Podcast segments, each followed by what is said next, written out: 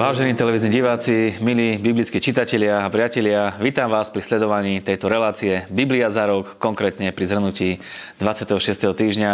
Ako sami viete, čítanie Biblie sa stáva pre nás všetkých veľkým zážitkom a tešíme sa vždy na dni, ktoré sú pred nami, aby sme mohli čítať a shodneme sa spoločne, že nie je to až také náročné, ako by sa možno mohlo zdať.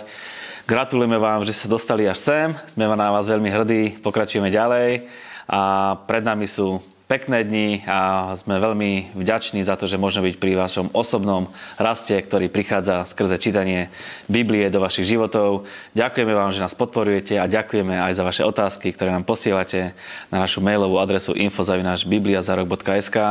My naozaj sa snažíme na tieto otázky odpovedať a vždycky nás to posilňuje v tom, keď vidíme, akým spôsobom rozmýšľate. Ideme na otázku, ktorá nám prišla. Je dnešná chrámová hora, ktorá je aj dnes predmetom veľkého konfliktu, vtedajšie humno Ornána, ako sa píše. Dávid odvážil Ornánovi za tento pozemok 600 šeklov zlata v prvej knihe Kronik. Bolo toto humno dnešnou chrámovou horou? Odpovede nasledovná. Áno, hore na chrámovej hore stálo humno Ornána Jebuzejského, ale v tom období chrámová hora vyzerala úplne inak, ako je tomu dnes. Do súčasnej podoby ju upravil až Herodes Veľký, niekedy pred koncom minulého letopočtu. To sme si spomínali aj v našich reláciách. Vrátim sa k minulej, kde sme si povedali o tom, že Šalamún zomrel, prichádza k rozdeleniu e, kráľovstva. Povedali sme si aj o knihe Kazateľ. Dnes budeme v týchto príbehoch pokračovať, budeme sa baviť o izraelských kráľoch, judských kráľoch, povieme si niečo aj o knihe Abadiáš. Moje meno je Marian Kapusta, sledujete reláciu Biblia za rok a zhrnutie tohto týždňa prišiel s nami rozobrať pastor Adrian Šestak. Aďo, ahoj, veľmi rád som, že po týždni opäť ideme zdieľať poklady z Božieho slova. Ďakujem, teším sa, je to pre mňa vždycky tiež príležitosť vzrušujúce, takže verím, že budeme mať dobrý čas. Povedz nám, či dobre robíme, keď čítame Bibliu každý deň pravidelne. Ten, kto chce hľadať pána, potrebuje duchovnú energiu vo svojom živote a v liste Židom je napísané, že Božie slovo je živé, mocné, účinné, a originálny výraz je, že je energizujúce, účinné, koná, je energizujúce a tak ako pre bežný život potrebujeme energiu, príjmame pokrm, zrovna tak Božie slovo nás naplňa duchovnou silou, duchovnou energiou k tomu, aby sme mohli slúžiť Bohu, aby sme s ním mohli mať spoločenstvo a takisto nás posilňuje aj pre každodenný život. Teda podľa mňa tak ako chlieb, rovnako Božie slovo je absolútnou súčasťou nášho života.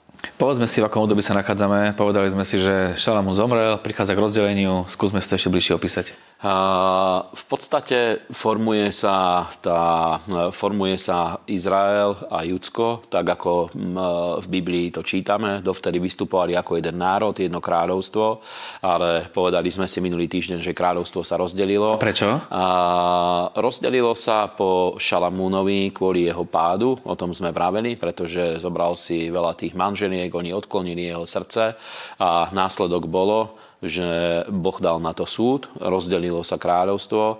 Jedna časť, severná časť, e, tá e, sa dostala do ruky Jeroboáma e, na základe prorockého impulzu a Judsko kvôli Dávidovi, Boh to povedal, že kvôli Dávidovi zachová Judsko, tá, tam sa začala formovať zase tá druhá vetva, pretože bolo dôležité, aby bol zachovaný chrám a tak ďalej. Mm-hmm.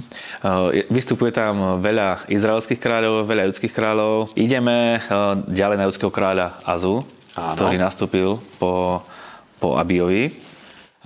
Aza bol dobrý král, bol jeden z dobrých kráľov. Jeho synom bol Jozafát a bola to taká dobrá línia. Aza bol veľmi schopný. Čítame napríklad, že obnovil, budoval ďalej Jeruzalém, pretože eh, Jeruzalém sa stával centrom, stále ešte existoval chrám a to centrum sa stále rozvíjalo, rozvíjalo, prichádzali tam ľudia a to budovanie kráľovstva to nebolo o tom, že dosiahli nejakú úroveň a tam ostali, tak ako v dnešnej dobe vidíme, že krajiny, ktoré dosiahnu nejakú mieru úspechu, tak stále ďalej snažia sa eh, udržať, ja neviem, v ekonomike, vo všetkých veciach udržať svoj vplyv, tak judské kráľovstvo takisto bolo dôležité budovať. A Aza bol v tomto veľmi schopný, budoval meské, meské hradby, budoval rôzne časti. Dokonca Božie slovo hovorí, že v tých dňoch, keď vyhľadával hospodina, Boh mu dal pokoj a žehnal ho, takže vedel vymyslieť rôzne dvovtipné veci, vedel vymyslieť rôzne e, zbranie, ktoré e, vrhali kamene a tak ďalej. Teda Boh bol s ním a žehnal ho a dával mu prospech, dával mu úspech vo všetkom tom, čo robil. Mm-hmm. Vieme, že začiatok jeho vlády, v podstate celé jeho kráľovanie bolo dobré, bolo úspešné, dával dohromady celý Izrael, ale nastala situácia, kedy mu to Boh vyčítal, že nedal uh, v jednej situácii priestor Bohu, ale zavolal si posily. Áno. To asi nebolo moc dobré. On dokonca dal takú celkom dobrú atmosféru na Izrael, lebo povedal, kto nebude slúžiť Bohu, či muž alebo žena, veľké malý, nech je usmrtený. Áno, mal túto mentalitu, on skutočne bol budovateľ, obnoviteľ, lebo musíme pochopiť, že po Rechabeamovi e, celá tá atmosféra bola veľmi zdrtená. Takisto prišiel, e, prišiel egyptský kráľ, ktorý zobral poklady z domu hospodinovho a za dní Rechabeama teda Izrael po dvoch generáciách absolútne, pardon, Judsko už bolo rozdelené, predtým to bol jeden Izrael, ale po dvoch generáciách absolútneho rastu a stúpania smerom hore nastal pád a e, rozdelilo sa kráľovstvo a tú, tú, to zdecimované kráľovstvo, ktoré tam ostalo e, duchovne, psychicky, materiálne, on ho znovu začal budovať. Teda získal víziu, získal cieľ, e, obráte jeho srdce bolo celé pri pánovi, teda on skutočne dvíhal tú atmosféru a mal to videnie vo svojom srdci, že jediná cesta je hľadať Boha, hľadať e, jeho kráľovstvo, žiť, e, žiť pre pána, žiť v Božom slove a kým to robil, Boh bol s ním a veľmi ho žehnal. Záleží, akú knihu čítame, lebo v knihe Kronik a v knihe Kráľov ten písateľ tej knihy dáva dôraz na iné veci. V jednej knihe sa píše, že na konci svojho života ochorel na nohy, Áno. aj tak nehľadal Boha. Áno. A v druhej knihe sa zase píše, že jeho srdce bolo celý čas a celý život pri Bohu. Židia, ktorí sa vrátili z babylonského zajatia, preto aby sa zorientovali v tej histórii, tak bola znovu spísaná kronická kniha a, a tá bola písaná už v aktuálnom čase, v ktorom žiny, len bola zopakovaná história, práve preto, aby sa s nej poučili a vedeli, čo majú robiť. Písali ju pravdepodobne, ju mohol napísať kniaz Ezdráš alebo niekto z týchto ľudí a práve preto tie zhrnutia sú rozdielne. Keď niekto aktuálne zachycoval jeho život alebo krátko po jeho živote, tak vedel, opísal aj dobré veci, aj zlé veci. Ale z pohľadu eh, odstupu zase niekoľkých generácií a dlhšieho času, keď sa dívali späť, tak Aza bol skutočne vynikajúci kráľ z pohľadu vecí, ktoré prišli neskôr, tak bol jeden z top kráľov. Nebol taký ako Dávid úplne, ale bol jeden z top kráľov, preto tento rozdiel sa tam dá vidieť. Takže sme v Izraeli, hovorili, hovorili sme teraz o Júskom kráľovi a ideme do Izraela, kde po niekoľkých kráľoch sa budeme venovať práve kráľovi Achabovi. Áno, Achab e, nebol zanedbateľný kráľ. E, v jeho období Izrael mal celkom prosperitu. Aspoň v tom prvom období, v prvej časti, Izrael získal celkom dobrú prosperitu, e, ale preto bol výnimočný v úvodzovkách, ale v negatívnom zmysle, pretože Božie slovo hovorí, že bol synom Omriho, ktorý bol tiež zlým kráľom z pohľadu Božieho slova. A tam sa nejedná o to eh, ani, či v akej bola e, situácii ekonomika a tieto veci, ale bol zlým kránom z pohľadu Boha, z pohľadu vedenia národa, pretože neviedol ľudí k živému Bohu, k zákonu hospodinovho, k bohabojnosti, ale udržiaval ľudí v modlárstve. A do toho prišiel Achab, ktorý spravil ešte horšie, pretože e, okrem zlatých teliat, teliat priniesol kult Aštarot a kult Bála, lebo si zobral za ženu e, Jezábel, ktorá bola dcérou pohanského kňaza, bola pohanskou kňažkou, bola kňažkou kultu Aštarot a Bálovho kultu. A pravdepodobne urobili to preto, pretože v Týre ona pochádzala z toho obdobia, z toho územia Týra, Týru. Týrus bolo veľmi bohaté miesto. To môžeme čítať v celej Biblii, kde sa spomína Týrus. V tých starých obdobiach tam boli Feničania a bola tam veľmi vysoká v negatívnom zmysle vzdelanosť gréckého štýlu. Boli veľmi bohatí, veľmi schopní obchodníci a ona chcela ako keby preniesť tu, e, ten životný štýl, chcela preniesť do Izraela to, čím bolo význačný Týrus. A v Týre bol veľmi silný kult Aštarot a Bála, tak snažila sa to preniesť do Izraela. A Achab jej to umožnil, preto bol ešte horší než ktorýkoľvek iný krán, lebo k uctievaniu zlatých teliat sa pridali tieto kulty, ktoré e, už poznali aj úplne tie staré kmene kanánske, ktoré tam boli. Boli zamotané vo všetkých týchto eh, starovekých kultoch. A ešte teda k tomu, že uctievali zlaté telatá, navrátili sa tieto kulty späť, pred čím Boh ich úplne varoval. Teda vznikla situácia, ktorá bola veľmi zlá. A v tejto situácii, a to je veľmi dobré, povstáva jeden z najväčších prorokov histórie popri Mojžišovi. Eh, aj samotný judaizmus uznáva Eliáša ako jedného z najväčších prorokov, lebo v tejto situácii absolútnej apostázie, odpadnutia, Boh poslal jedného z najpomazanejších ľudí, o ktorom v Biblii môžeme čítať, a to bol práve prorok Eliáš. Ešte by som sa chvíľku pozastavil pri tej Jezabel. V kresťanských kruhoch sa dosť spomína duch Jezabel. Prečo ten duch Jezabel je taký silný? Uh, duch Jezabel je práve v tom nebezpečný, že jednak mení hodnoty, menil hodnoty, eh, tak ako eh, Jezábel menila hodnoty medzi Božím ľudom a v podstate bránila tomu, aby ľudia celým srdcom sa navrátili k pánovi. Táto duchovná mocnosť, duch Jezábel, nová zmluva eh, spomína takisto Jezábel a tú duchovnú mocnosť, ktorá, ktorá sa reprezentovala skrze túto historickú kráľovnu, skrze túto historickú Jezábel, preto je nazvaný duch Jezábel. Takisto útočí na Božích pomazaných ľudí, e, útočí na Božie dielo a jej cienom je zastaviť pomazanie, zastaviť Božích pomazaných ľudí, e, otrhnúť ľudí od uctievania jediného pravého živého Boha a v jej období stali sa dve veci, pretože tieto historické kulty eh, na jednej strane niesli duchovnú skazu, pretože jednalo sa o uctievanie cudzích bohov a bolo tam modlárstvo. A druhá vec je, že spolu s tým začali sexuálne nemorálnosti, pretože eh, tieto kulty boli spojené aj s kultickými sexuálnymi orgiami. Mm-hmm. Takže ideme, nachádzame sa v Izraeli. V Izraeli vravili sme si, že je Achab a povstáva Eliáš. Eliáš prišiel pred Achaba a povedal mu niečo zaujímavé. Boh ho poslal s jedným špeciálnym posolstvom, pretože na hriechy ľudí, v Biblii to môžeme vidieť, reaguje aj príroda. Vidíme to napríklad už u Adama, že následkom Adamovho, Adamovho pádu zem začala e, rodiť trnie a hložie a e, predtým e, neexistovali takéto rastliny na Zemi. Ale bol to následok pádu. A to bola teda burina a bolo to niečo, čo pracovalo proti človeku. Začalo to pracovať proti ľudskej práci, proti ľudskému úsiliu a tak ďalej. Bolo to symbolom kliatby. A Achabové hriechy priniesli uh, nie úplný hladomor, ale priniesli 3 roky sucha, 3,5 roka nepršalo a Boh poslal Eliáša e, presne s týmto posolstvom.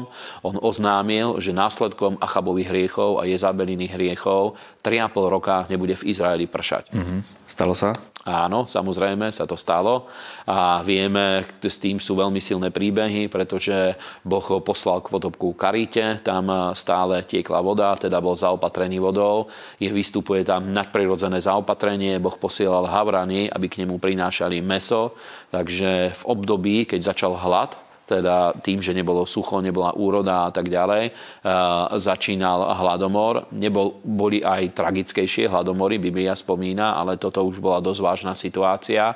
A Eliáš stále bol zaopatrený, pretože bol pri potoku, tam mal aj vodu a zároveň ešte mal aj meso, teda bolo to úplne nadprirodzené zaopatrenie. Bol zaopatrený lepšie ako odpadlický Izrael, ktorý v tom čase žil bez Boha. Absolútne. A, a Boh ho potom posúva ďalej. Áno, dostal sa k vdove zo Sarepty. To je tiež veľmi dobrý príbeh, pretože uh, písmo opisuje situáciu vdovy zo Sarepty hovorí, že mala poslednú dávku múky a oleja na to, aby urobila jedla pre seba a pre svojho syna. Doslova povedala, že toto spravím a potom zomrieme, pretože nemala nádej, že ako budú ďalej existovať, ako budú ďalej fungovať. Bola to vdova. V tom období e, neexistoval sociálny systém, takže príbuzní sa starali o, e, o svojich e, blízkych, na nich toto zostávalo, alebo existoval ten súcit e, prirodzene, že s núdznymi bol súcit spoločnosti, spoločnosť sa o nich starala, ale neexistoval nejaký zákonom podložený sociálny systém, e, dôchodok alebo niečo podobné, ale v období hladu to bolo veľmi problematické. Takže vdova hovorí, že my máme materiál na posledné jedlo, máme e, ingrediencie, urobíme posledné jedlo a potom pravdepodobne zomrieme. Na to Eliáš hovorí veľmi zvláštnu vec a tu treba veľmi spozornieť. Eliáš hovorí, že áno, urobíš si jedlo, ale najprv správne, lebo Boh ti hovorí, že e, neminie sa ani múka v tvojom dome a ani olej. A tak, ako u pána Ježiša poznáme rozmnoženie chlebov, tak tento zázrak rozmnoženia trval e, celé to obdobie, až kým znovu neprišiel dážď a nebola úroda. Boh sa staral o, do, o vdovu zo Sarepty, pretože ona živila Eliáša a Boh živil ju, aby mohla žiť aj ona, aj Eliáš. A je to veľké tajomstvo.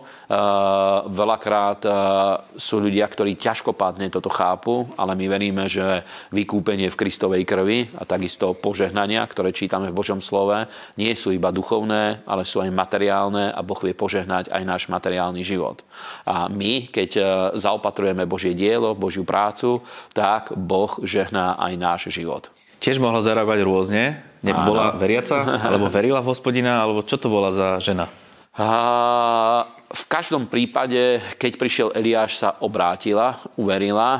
Dokonca, keď jej syn e, zomrel, pretože bola taká situácia, tie príbehy sú veľmi silné, skutočne Eliáš bol mimoriadný prorok. Počas toho obdobia, ako Eliáš u nej žil a ako ho zaopatrovala, zomrel jej syn a vtedy prišla za Eliášom a hovorí, že či si prišiel na to, aby si mi pripomenul moje hriechy, teda pravdepodobne bola si vedomá toho, že aj ona bola možno zapletená v tom kulte Bála a Štarot alebo v uctievaní zlatých teliat, ale Boh sa nad ňou zmiloval, jej syn bol skriesený, teda tie najväčšie zázraky, ktoré môžeme čítať v Biblii aj v službe pána Ježiša, udiali sa jedný z tých najväčších, udiali sa aj v službe e, Eliáša a neskôr budeme čítať aj v službe proroka Elizea. Dalo by sa povedať, že je to prvá zmienka o skriesení z mŕtvych Biblii?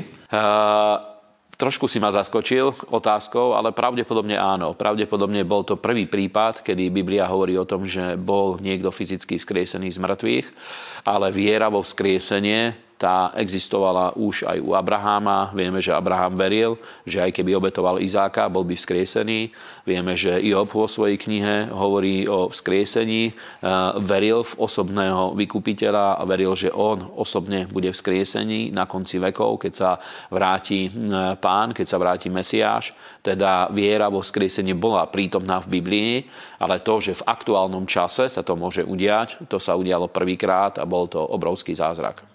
Presuňme sa na vrch Karmel, kde a. prichádza konfrontácia medzi Bohom Eliášovým a Bohom Achabovým a celkom aj taká úsmevná, úsmevná príhoda tam, tam je. A, to bola úplne slávna vec. Bolo to úplne niečo mimoriadné. A ja dlho som si kládol otázku, že prečo ten oheň, ktorý zostúpil z neba, bol taký dôležitý. A potom po určitom čase, pretože Bibliu čítame veľa rokov, nestačí ju raz prečítať, ale je treba hľadať určité súvislosti, tie zjavenia, poznania. V určitom období som si uvedomil, že na to, aby ľud mohol slúžiť Bohu. Vždycky, keď postavili či už Mojžišov stánok, alebo neskôr aj Šalamúnov chrám, Boh odpovedal na to tým, že poslal oheň z neba aby bol zapálený oheň na oltári a ten oheň už potom kňazi iba udržiavali. A keď Eliáš sa modlil a zostúpil oheň z neba, tak Izrael ako národ, oni mali v sebe tú tradíciu nabitú, ale ich srdce už nebolo pri Bohu. Teda oni mali tieto rôzne kulty, ale tradíciu, históriu Božieho slova a tradíciu mali v sebe nabitú. Oni ju poznali, ale žili úplne svojvoľným spôsobom, odpadlickým od Boha, ale to neznamená, že tradíciu nemali. Veľakrát aj falošní proroci, ktorých písmo spomína, oni sa odvolávali na hospodina, ale už nežili podľa zákona, nežili podľa Božieho slova, nenasledovali Svetého Ducha, neslúžili Bohu v Svetom Duchu a podľa písma. Teda zostúpenie ohňa z neba ukazovalo na to, že Boh e, e, zapálil ten oheň a je možné e, navrátiť sa k nemu a bola, bola to cesta na to, aby sa obnovila služba voči živému Bohu. A to, čo ty myslíš, je, je tá situácia, keď bola konfrontácia medzi prorokmi a Bál ich, pardon, veľmi ich prorokoval Eliáš, pretože im hovorí, že uh, skúste volať hlasnejšie, alebo skúste ešte niečo urobiť, možno, možno si oskočil. áno, nepočuje a tak ďalej, hej, a trošku ich tak štengroval, aby stále viac a viac robili tieto veci, pretože vedel, že živý Boh je len jeden. Áno, postavil sa za ňo a, a bolo to. Potom áno. následne o, ukázal Eliášovi Boh troch ľudí, ktorých má pomazať. Áno. Uh, bol to Jehu, kráľ nad Izraelom, bol to Hazael, sírsky kráľ a už, bolo, už mu Boh ukázal to, aby pomazal proroka Elizea do služby.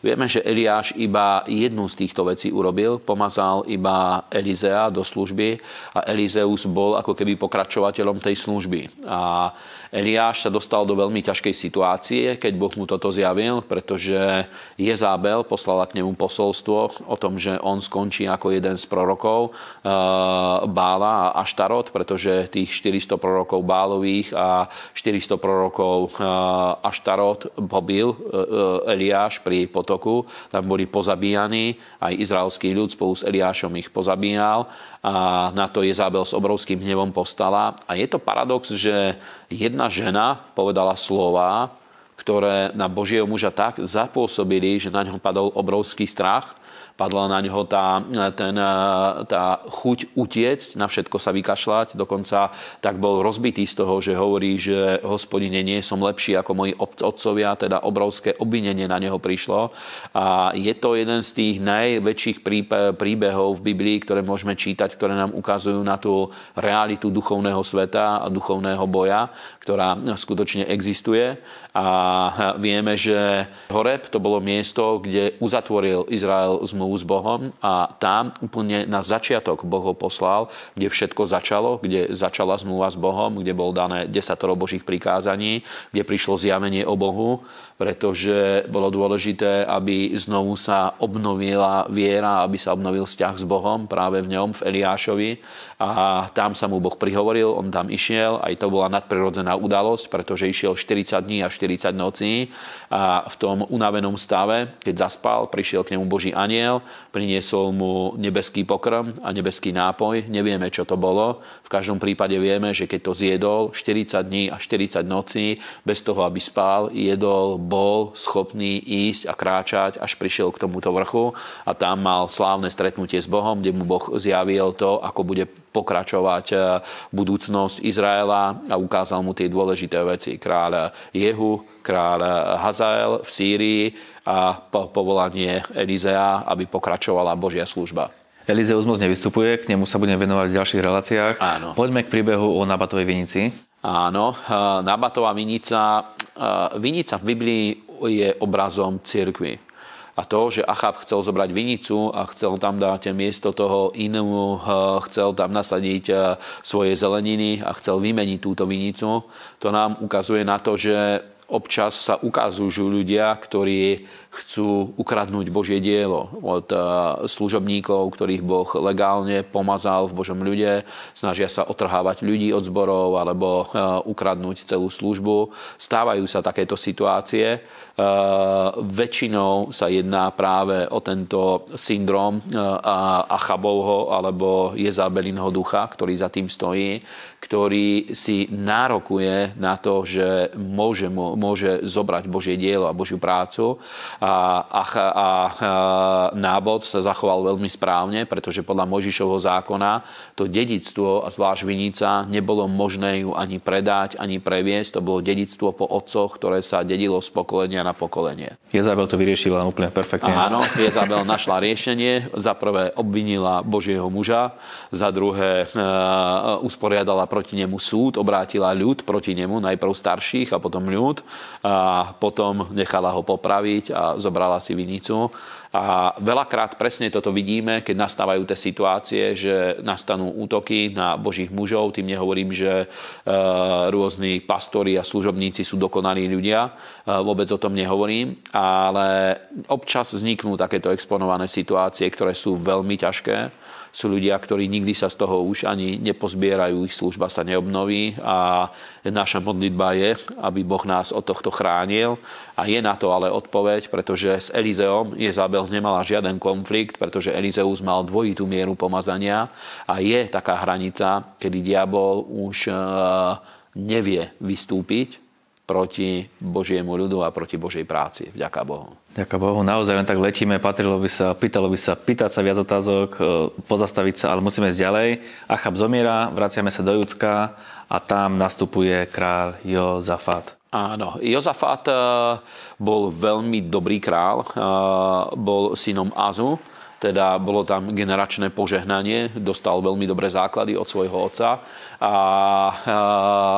bol veľmi zbožný. On v Judsku neviedol tú líniu uctievania živého Boha, ale bol zároveň aj taký veľmi dobrý človek a veľmi priateľský a snažil sa vybudovať vzťahy aj e, s tým Severným kráľovstvom, s Achabom sa priatelil a s jeho rodinou čo nebolo samozrejme dobrým krokom. Viackrát e, skoro na to doplatil aj e, táto situácia, pri ktorej zomiera král Achab.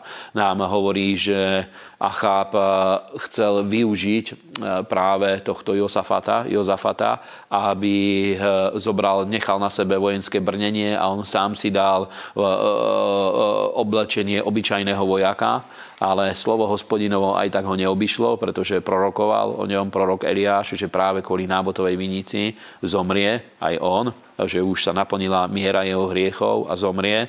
A Božie slovo hovorí úplne zaujímavú vec, ktorá mňa vždy fascinovala, že nejaký muž, e, ktorý bojoval v tej vojne, iba vo svojej prostote natiahol svoje, svoj luk a vystrelil šíp, len aby strieľal smerom k nepriateľskej armáde. To nebol snajper, ktorý úplne išiel a sliedil po Achabovi. Tam boli iní, ktorí toto chceli urobiť a skoro si pomýlili Jozafata s Achabom a Achab by zomrel, ale potom prišli na to, že to není Achab a Jozafata nemali dôvod zabíjať, pretože vojna bola s Achabom a nejaký vojak len tak proste strieľal smerom k Dávu a jeho strela trafila práve e, Achaba a zomrel. Toho dňa zomrel, takže naplnilo sa Božie slovo.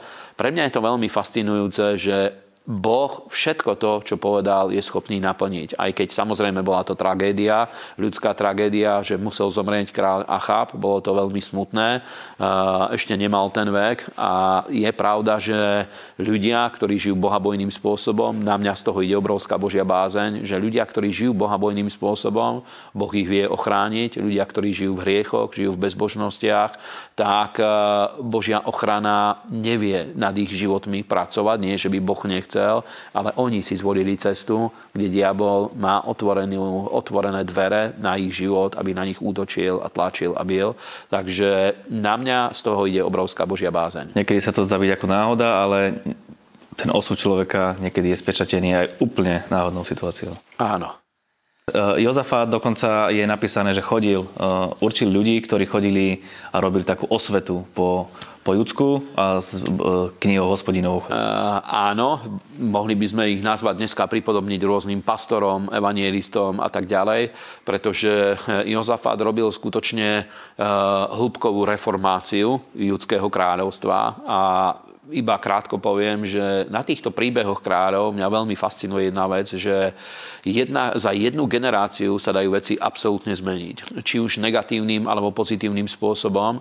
Jozafát alebo aj Aza sú toho veľmi dobrým príkladom, alebo Dávid, Šalamún, ale tých považujeme za mimoriadných. Ale títo králi e, ďalší, tí nie sú už až tak známi pre ľudí, ktorí čítajú Bibliu, áno, pre určitú skupinu ľudí, ale historicky nie sú až takí známi pre nás, ale za jednu generáciu, napríklad Jozafát, Božie slovo hovorí, že bol strach na všetkých okolitých národoch. Teda e, ľudia videli, tie okolité národy videli, že Boh je s ním a báli sa útočiť na Izrael, pretože videli, že je veľmi silný, videli to, že je na ňom ochrana, všetko to, čo robil, sa darilo a za jeho dní obrovská prosperita prišla do Izraela, nie len pre kráľovské, pre, tú, e, pre tých úradníkov kráľovských, pre kráľa a pre šlachtu, ale takisto do, pre obyčajných ľudí a to bolo výsledkom práve toho, že on pochopil, že ak chce, aby ľud sa navrátil k hospodinovi, je treba v mestách, v dedinách, aby bolo vyučované Božie slovo, že nestačí iba tie slávnosti, pretože vedel, že Judsko bolo takisto bolo na hranici odpadnutia a tá apostázia by sa tam nedostala. Voči tomu nástrojom bolo, že verejne, hromadne po celej krajine bolo rozširované Božie slovo to vypôsobilo Božiu bázeň. Na Božiu bázeň zostupovali požehnania, vypôsobovalo to prosperitu, vypôsobovalo to ochranu, vypôsobovalo to to, že národ začal veľmi strmo stúpať smerom hore, vďaka Bohu, a vybudovala sa, za jednu generáciu sa vybudovalo opäť veľmi silné kráľovstvo. Prosperita a hojnosť ako keby išla ruka v ruke v tým, kto je pri moci keď boli dobrí králi, darilo sa, keď boli zlí králi, nedarilo sa. A v Júdsku nastupuje nie moc šťastný králi Otám. Áno. Dokonca hospodín hovorí, že, že ho chcel zničiť, ale nezničí ho kvôli Davidovi. Áno. Na scénu nastupuje samozvolená kráľovná Atália. Áno, po smrti tohto kráľa Atália, ktorá bola z Achabovho rodu, bola Jezabelinou dcérou, ona chcela ukradnúť kráľovstvo, pretože ich cieľom bolo duch Jezábel a duch čarovania, tak ako v Biblii o tom čítame, vždycky má záujem o najvyššie miesta. Samozrejme, zaoberajú sa aj inými skupinami, ale ich cieľ je panovať, ovládnuť, čarovať, získať moc a vplyv a tam ho uplatňovať. To je proste tá logika čarovania ducha Jezábel. Čítame aj v Novej zmluve napríklad, že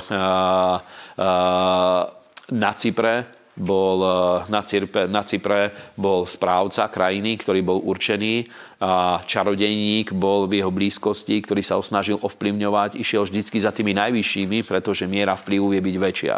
Toto je diablová taktika a ona podobným spôsobom chcela ukradnúť kráľovstvo, pretože mala tú Jezabelinu mentalitu v sebe a bola samozvanou kráľovnou a tu nám vstupuje zase do toho dôležitosť ľudí, pretože sú zbožní ľudia, ktorí tieto veci vedia rozpoznať a oni vedia priniesť e, oslobodenie a víťazstvo. Vidíme to aj dneska na rôzne situácie vo svete. E, nie všetci ľudia a nie všetci ľudia, ktorí aj slúžia Bohu, vedia nájsť odpovede. Ale sú úplne mimoriadní ľudia, ktorí vedia nájsť odpovede na ťažké situácie. Takýmto bol kňaz Jehojada, bol veľkňazom a on vedel, že Dávidov rod musí pokračovať ďalej, teda zobral jedného z Dávidových synov, podarilo sa zachrániť eh, z Dávidovho rodu. Bol to, eh, eh, bol to myslím, Jozafatov syn, a jeho zachránení a skryli ho v dome hospodinovom, pretože tam kráľ nemohol vstúpiť, ani kráľovná, pretože stal chrám a v tých eh, kňažských sieňach, kde iba kňazi mohli chodiť, tam ho vychovávali a potom ho ustanovili za kráľa. A celkom zaujímavé, že volá sa Joáš. Áno. Čítame v ďalších kapitolách, že mal 7 rokov, keď sa stal kráľom. Čo už len 7-ročný môže rozhodovať? A, tam išlo skorej o to, že jeho jada bol veľmi zbožný muž a vedel, že Boh povedal, že Dávidova línia bude kráľovať v Judsku a chápal to, bol v ňom put seba záchovy, on to chápal ako národní obroviditeľia pre nás, ja neviem, Štefánik, Štúr, Hurban, Hoďa, títo ľudia, ktorí udržovali, priniesli tú národnú identitu, chceli priniesť späť. V ňom bol tento put seba záchovy a vedel, že Judsko môže prežiť iba s Dávidovskou líniou, pretože Boh to povedal. Teda eh, on eh, hľadal to, ako udržať túto Dávidovskú líniu a čo najskôr, ako sa dalo, chcel, aby bol takýto kráľ a on bol jeho celoživotným mentorom, ale to už trošku predbiehame, teda eh, ďalší týždeň budeme pokračovať v príbehu. Áno, ešte sme si čítali proroka Abadiaša, najkračšiu biblickú prorockú knihu. Ako sa nezorientovať? Uh, Jeden z najväčších problémov prorockých kníh je, že nie vždycky sa dá úplne identifikovať, do ktorého obdobia patrí. Tam, kde sa to dá, je to pomerne jednoduché, pretože vieme chápať tú duchovno-morálnu atmosféru, ktorá bola v tých jednotlivých národoch, či už Izrael alebo národy. A kto chce pochopiť knihy prorokov, u Obadiaša je to rovnaké, musí chápať zákon a to vyvrcholenie, požehnanie a kliatbu, pretože tu je súd nad edomským národom, zaoberá sa hlavne súdom nad edomitmi, nad edomským národom a vieme, že edomiti boli nepriateľský národ voči, aj keď boli spríbuznení, boli to Ezavovi potomkovia, on bol nazvaný Edom ale bol boj, tak ako celý život bol boj medzi e, Jákobom a medzi Ezavom. Tento boj aj historicky sa preniesol medzi Izrael a medzi Edoma, takže to bol jeden zo susedných národov, ktorý celý život bojoval proti Izraelu aj proti Judsku. A bol vynesený súd. V histórii e, Edom v podstate ako taký, ako kráľovstvo edomské stratilo svoj zmysel, stratilo svoju hodnotu a to bolo aj proroctvo, ktoré Božie slovo hovorilo, ktoré už Izák povedal nad Jakobom a nad Ezavom. Povedal, že Jakob, ktorý je mladší, bude panovať nad Ezavom a Ezau, e, to, e, tí Edomiti, nikdy sa s týmto nevedení úplne stotožniť. A práve preto, že bojovali proti Izraelu, prišiel na nich súd. A hovorí, že bola na nich obrovská pícha, tam to hovorí a spomína e, vyvýšené mesto, skalné mesto. A pravdepodobne pravdepodobne hovorí práve o meste, o meste Petra, kde mali sídlo títo, e, toto, e, kde bolo centrum toho edomského kráľovstva starovekého. Pokiaľ ste videli e, v Petru v Jordánsku alebo navštívili, pravdepodobne, keď hovorí o skalnom meste, je to tam a hovorí o tom súde, o tom páde a mne to veľmi silne evokuje e, niektoré veci, pretože my vieme, že diabol bojoval proti Bohu, bojoval proti Božiemu ľudu, zažil strmý pád, e, padol, bol vytlačený z nebies po určitom období. E, pán Ježiš o tom hovorí a veľmi podobným spôsobom vidíme, že to bolo aj s, Edom, s Edomitmi. Oni boli skutočne, keď by sa držali Izraela, bolo by na nich požehnanie ale oni samozrejme búrili sa, pretože ľudia, ktorí, na ktorých je Božia sláva, tak ľudia, na ktorých není Božia sláva, ich nenávidia keď na ľuďoch je požehnanie a sú ľudia, ktorých není požehnanie, nenávidia ľudí, na ktorých je požehnanie. Keď ľudia vidia, že na niekom je úspech a Boh je s ním, ľudia, s ktorými Boh není, aj keď, mu, aj keď e, si myslia, že mu slúžia, ale Boh s nimi není, väčšinou to vypôsobí závisť, nenávisť, osočovanie a tak ďalej. Je to tak? E, prečo to je? Nad tým nemáme čas sa zaoberať. E, s Edomom to bolo veľmi podobné a preto Boh na nich povedal súd, povedal na nich ťažký súd a povedal to, že Edomské kráľovstvo sa rozpadne ale naplnilo sa proroctvo, pretože Jákobovi, Izák povedal Jákobovi a Ezavovi, keď hovoril nad nimi proroctvo pred, svojou, pred svojou smrťou, povedal, že na konci sa vymaní aj Edom a znovu sa pozdvihne a zvyknú toto identifikovať práve s Herodesom, kránom v Judsku, ktorý bol za dní pána Ježiša, pretože Herodes bol polovičný, iba polovičný žid, mal edomské korene, dokonca uh, uh, preto nie všetci ho uznávali v Izraeli a aj veľkňazí a kňazí nie úplne ho brali, pretože on bol síce schopný kráľ, čo sa týka ekonomiky a ďalších vecí, ale nebol veľmi zbožný, pretože nemal tú plnú židovskú líniu v sebe. To bola vyčerpávajúca odpoveď nášho dnešného hostia, pastora Adriana Šestáka. Aďo, ďakujem ti veľmi pekne za tvoj čas, že si prišiel. Prajem veľa požehnania a nech sú úspešné dni pre teba. Ďakujem a ja. Prajem veľmi veľa požehnania aj našim čitateľom a prajem vám počas leta, aby ste pokračovali ďalej a aby to bolo pre vás veľmi vzrušujúce, že spoločne môžeme študovať Božie slovo. My vám ďakujeme aj za vašu podporu, veľmi si ju ceníme, lebo iba vďaka vám a príspevkom, ktoré nám posielate, vieme tento projekt šíriť, vieme sa dostať tam, kde sa chceme dostať a to je k ľuďom, ktorí chcú čítať Bibliu jednoducho a s porozumením. Prajeme vám úspešný týždeň pri čítaní Biblie. Amen.